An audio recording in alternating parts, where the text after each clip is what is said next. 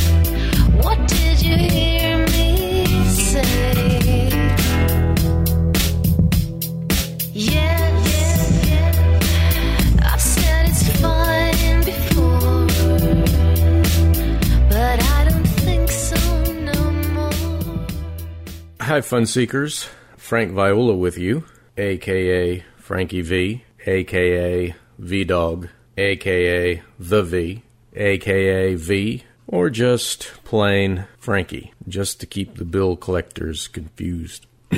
Today, I want to talk to you about 12 forgotten things that every Christian should know, particularly young Christians, new Christians. However, if you've been a believer for years, these 12 things I think will also be helpful to you. Now, before I begin to unveil that, I want to give a few updates. First, I only speak in six events a year. One of the reasons is because I can reach so many more people through this podcast. If I speak at a conference where there's two or three hundred people in the room, record the message, and upload it to the podcast, thousands of people hear it within a very short period of time. So, the main reason why I accept speaking invitations in the first place is for the connections, the in person connections. I do like meeting people in person, but I'm very selective on which invitations I accept. That said, I will be speaking in a number of events this year. However, all of them, with the exception of one, are closed events or they're sold out by the hosts who put them on. The exception is the Buzz Seminar, and this is not a Christian event, it's not a ministry event. It is a premium training for bloggers and authors, teaching them how to earn income through their writing passion. This is going to be held July 4th and 5th in Orlando, Florida. If you are interested in this, if you're someone who writes, if you're someone who blogs, if you're someone who has written a book or you want to write a book and get it published, I would highly recommend you come to this event. It is an investment. All you have to do is write to ptmin at AOL.com. That's Peter, Tom, Mary, Ice, Nancy at AOL.com and put in the subject line BUZZ, B U Z Z, and you'll receive an email with the information.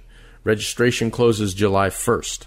Another word about my new book, Jesus Now Unveiling the Present Day Ministry of Christ.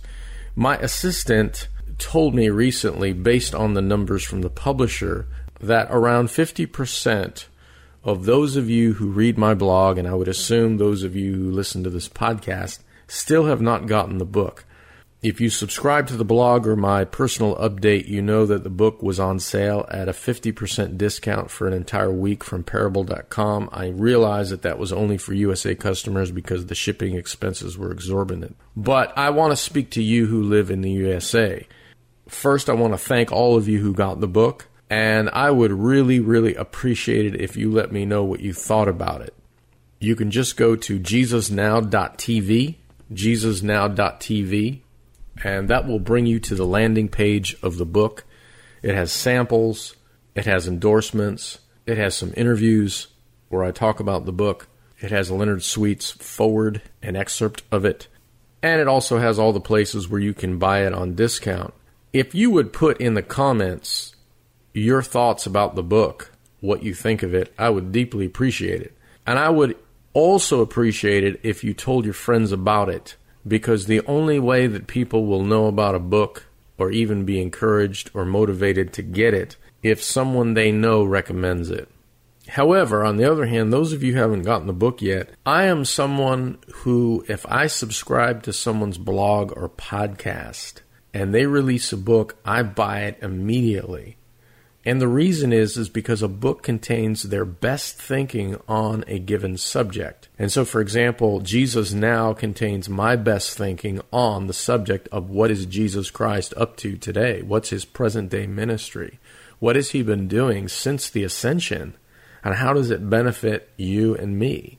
If that subject interests you at all, even in the slightest way, my book Jesus Now will be valuable to you. So I would encourage you to get a copy. Now then, let's talk about 12 forgotten things every Christian should know. Number one, Christians will break your heart. The greatest pain you will ever receive will be at the hands of fellow Christians and professing believers, people you thought were Christian or at least claimed to be Christian.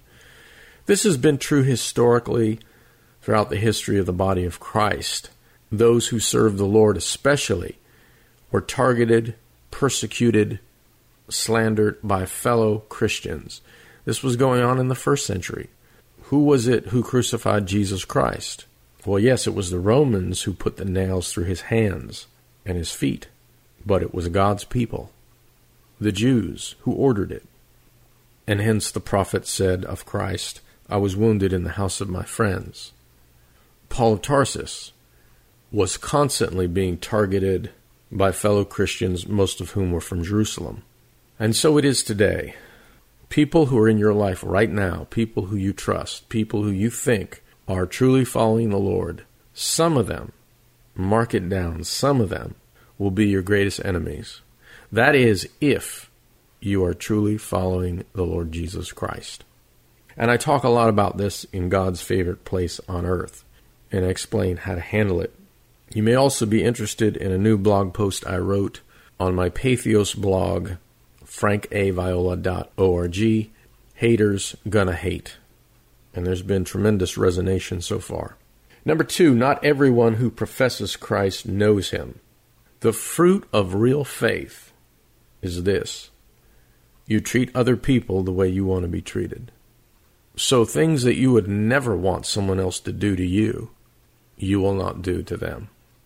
Watchman Nee said that our words reveal our character. And that comes right out of the New Testament, the Gospels. A good tree cannot produce bad fruit. A bad tree cannot produce good fruit. And in the context there, Jesus is speaking about our words. So, how do you talk about others? Do you damn them with faint praise? Do you run them down the river?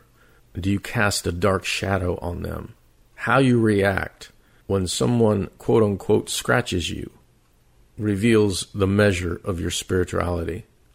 I have watched the seemingly nicest, sweetest, kindest people externally turn into the most controlling, manipulative, vicious, divisive, and evil people when their expectations weren't met or when they got their feelings hurt and they took offense.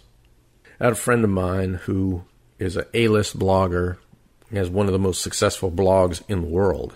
And he was talking about how someone, he, does, he didn't know the person, posted sort of a nasty comment, a snarky comment on his blog. And my friend responded on a higher level, called him out on his tone, and this person came back with a vicious, disgusting, despicable personal attack. My friend not only deleted it, he banned the person from his blog, which he should have done. The person then began writing him excoriating emails. Now, this is a professing Christian now. He then went on an entire campaign talking about how evil, how controlling, how authoritative my friend was. All because he got his feelings hurt. All because he broke the guidelines of my friend's blog never took any consequences for it, but instead painted my friend to be the enemy. And my friend actually wrote a blog post about it some years ago. This is more common than you may think. I wrote a post on my blog, Scratch a Christian, and you'll find out what's underneath. And you can read that in the archives, frankviola.org forward slash archives.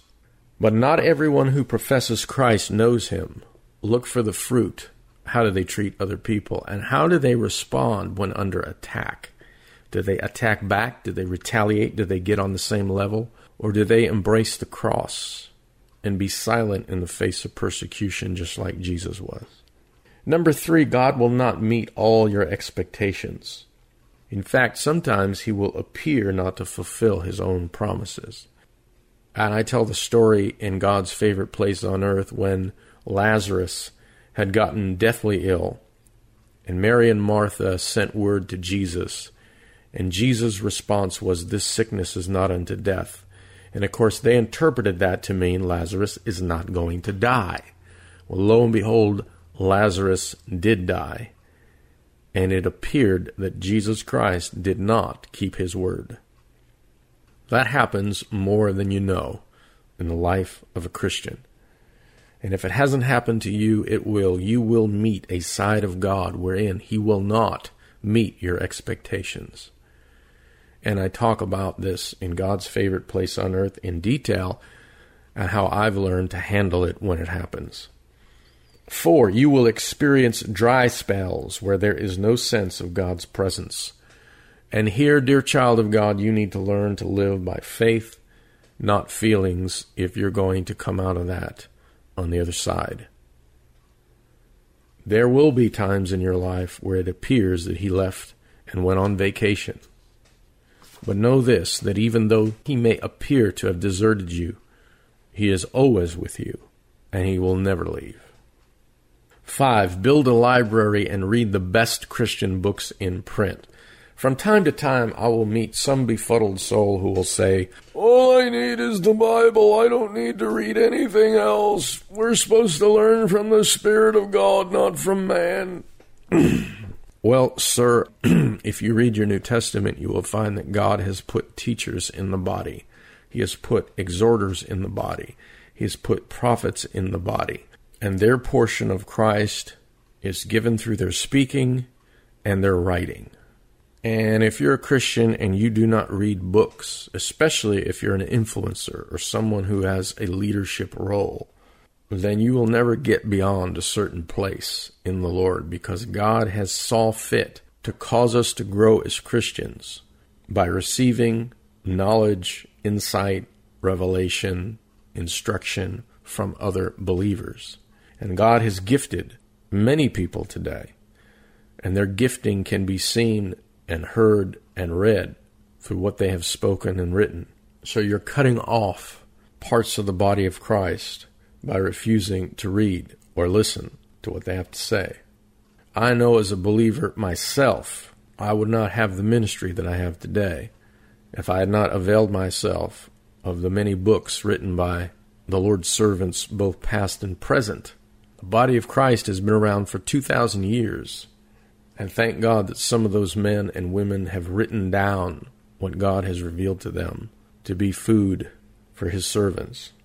Now, I will say this that most of the books that crowd Christian bookshelves today aren't worth the paper they're written on, at least in my opinion. They're pop books. They're so shallow, a gnat would have a hard time drowning in them. Go for depth. And if you want a starter, go over to my 100 best Christian books ever written list. You can find that on my blog. Just click on the store link at the very top menu, and it'll bring you to the top 100 best Christian books ever written. And you would be wise to fill your library with those books over time. They've been a tremendous help to me personally. Six, write your goals down. And goals equals your dreams equals your prayer requests and then document when a prayer or goal is answered or fulfilled. I wish I had done this all of my Christian life. I actually just started doing it a few years ago, and it's made a tremendous difference in my life and my personal walk with the Lord, in my ministry, and in my business. And by the way, I do have a business. I consult authors and bloggers of all kinds, not just Christian, of how to improve their writing contribution. Number seven, never judge other Christians unless you've walked in their shoes. And this comes right out of Matthew 7, verse 12. Always think the best of others. Treat them the way you want them to treat you. And that would include passing judgment on them. When I was a young Christian, I was quick to judge everything and everyone, even if I'd never met a person. If I heard something negative, I was quick to believe it and render a verdict. And God put me through the wringer over the years to break me and to humble me. So I am very careful never to pass judgment. You can judge an action, evaluate it, which means you evaluate whether it's good or bad. But to pass judgment and to impute motives to an individual or to impute that they're guilty of those actions just because you may have heard something about them is to judge. And the Lord is very clear that the same way we judge others, He will judge us. Number eight, choose a mentor. I've had several mentors in my life. Some of them I've never met in person because they were not living at the time, but I discovered them. And if you go to my blog, you will find on the right hand side a banner of Watchman Nee's very best books. I put them together as a box set. Brother Nee was a mentor to me through his writings. Another one is DeVern Fromke, and if you go to my blog, and look at the archives, you will find a box set of DeVern Fromke's three best books. DeVern Fromke at this time is still alive, and I've had the privilege to spend time with him and learn from him in person via letters, phone, as well as his writings. T. Austin Sparks is another mentor of mine, and then other mentors I've had in different parts of my life, most of whom you never heard of because these are hidden vessels. But I would really encourage you to find a mentor Find someone who is not insecure, who doesn't speak negatively about other people, or who has an inflated ego. If you do, you will find that that mentor will turn into a Saul, especially if you're gifted, and you will have to evade javelins being thrown your way. so be careful what mentor you choose. How do you find a mentor? You find the person that you believe you can learn from and you want to go further, say beyond their books or their writings or their blogs or podcasts, and just ask them. Number nine, some of the things you struggle with now, you will struggle with when you are old. When I was a young Christian, I thought, well, gosh, you know, when I hit 30 or when I hit 40, I'm going to be free of this temptation. Well, some of them, yes some of them no. And I say that because I have also spoken to people in their 70s and 80s, and they have said the same thing. What can you do about it? Well, resist condemnation, Romans 8 1, and recognize that your life and your struggles are in the hands of God, not in your own hands. And struggles also make us humble, because when we struggle with something, we realize we're still human. We still are carrying around this dead carcass that will one day slip off of us and we will have a new, glorified, resurrected body. It keeps us dependent on the Lord. 10. Many of the answers you have now will prove inadequate later in life. So always be a student and a child in the kingdom of God. Always learning, never arriving is one of my slogans. Always learning, never arriving is one of my personal mottos, and that comes out of Philippians 3. Paul, a seasoned servant of God, a seasoned, mature follower of Jesus, says, That I may know him, always pressing on into the high calling of God in Christ Jesus. And many of the answers that I had when I was in my 20s today prove inadequate. In fact, I have more questions today than I did then. And that's a good thing. Number 11, never bluff an answer to someone's biblical or theological question if you don't know the answer. And boy, I see this happen all the time, especially with young ministers and young preachers, young pastors, bluffing an answer. I wrote a blog post that you may want to look into. It's in the archives. It's called I Don't Know. Three words you need to be armed with when it's appropriate to say. 12 discover who you are in Christ and learn what it means to live by his indwelling life. And I tell you, this is a message that is so rarely preached, rarely spoken of, rarely written about today. With all the books we have on discipleship and mission, it's rarer than hen's teeth to find someone who's talking practically about living by the indwelling life of Christ. In fact, it's hard to find someone that even mentions it. In November, we will be reopening our online course, How to Live by the Indwelling Life of Christ. You can get on the waiting list so that you're notified and you don't miss it. Registration will only be open for about five days. You can go to frankviola.info, frankviola.info, and then get on the waiting list. That course has been taken by over a thousand people. And based on the many, many comments that we've received, we're going to keep it going because it's really helping people. And I'm thankful for that. In closing, if you would go to a page on my blog, it's frankviola.org forward slash love. That's frankviola.org forward slash love. You will see a very easy way where you can share this podcast, the link to it, with your friends on Twitter, Facebook, etc. All you do is you click the link and it automatically creates an automated tweet. So it's super simple. It'll take you two seconds to do it. I also have instructions on that page on how you can rate this podcast on iTunes. And I would appreciate if you did that. When I say podcast, I mean the entire podcast as a whole. We have over 95 episodes right now, and I'm really looking forward to the 100th episode. If you're new to the podcast, you can go back and listen to earlier episodes. The entire archives are on my blog as well as on frankviola.info. But go to frankviola.org forward slash love, and I would super appreciate it if you shared the podcast, shared the book, and shared some other things that are on there with your friends if in fact you found these resources to be valuable. In the world we live in right now, with all the noise and the clutter, the only way that people will hear about valuable content is through word of mouth. And so we've tried to make this very easy for you to do to pass it on to your friends. Thanks so much. Until next time, be good.